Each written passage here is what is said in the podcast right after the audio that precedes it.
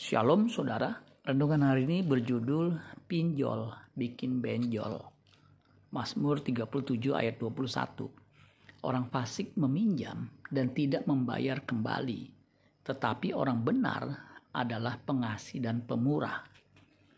Saya pernah terkejut ketika ada orang yang sharing dengan saya.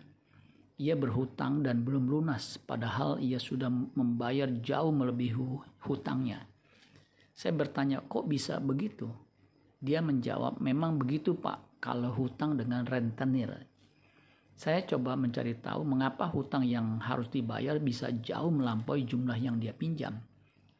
Ternyata bunga yang dikenakan sangat tinggi dan berlipat ganda jika tidak da, tidak tidak bayar tepat waktu. Zaman now orang dapat dengan mudah meminjam melalui pinjol, pinjaman online yang ternyata berbunga cukup tinggi dan bikin kepala benjol alias pusing tujuh keliling. Di balik kemudahan pinjol, menyimpan jerat yang mencekek. Memang ada orang yang meminjam dengan maksud tidak membayar.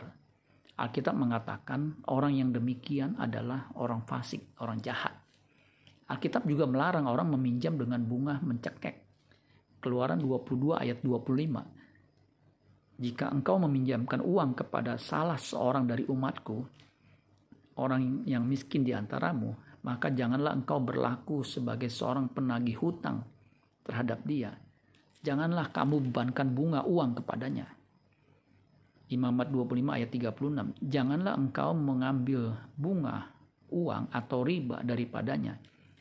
Melainkan engkau harus takut akan Allahmu, supaya saudaramu dapat hidup di antaramu Alkitab dengan jelas mengatakan orang percaya jangan berhutang apa-apa. Roma 13 ayat 8. Janganlah kamu berhutang apa-apa kepada siapa pun juga. Tetapi hendaklah kamu saling mengasihi.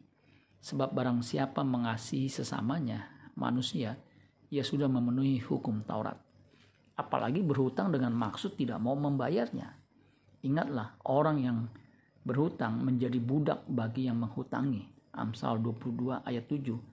Orang kaya menguasai orang miskin, orang yang berhutang menjadi budak dari orang yang menghutangi. Mari kita memperbaiki gaya hidup kita. Kita belajar mencukupkan diri dengan apa yang ada pada kita. Amin berfirman Tuhan. Tuhan Yesus memberkati. Sholat Gracia.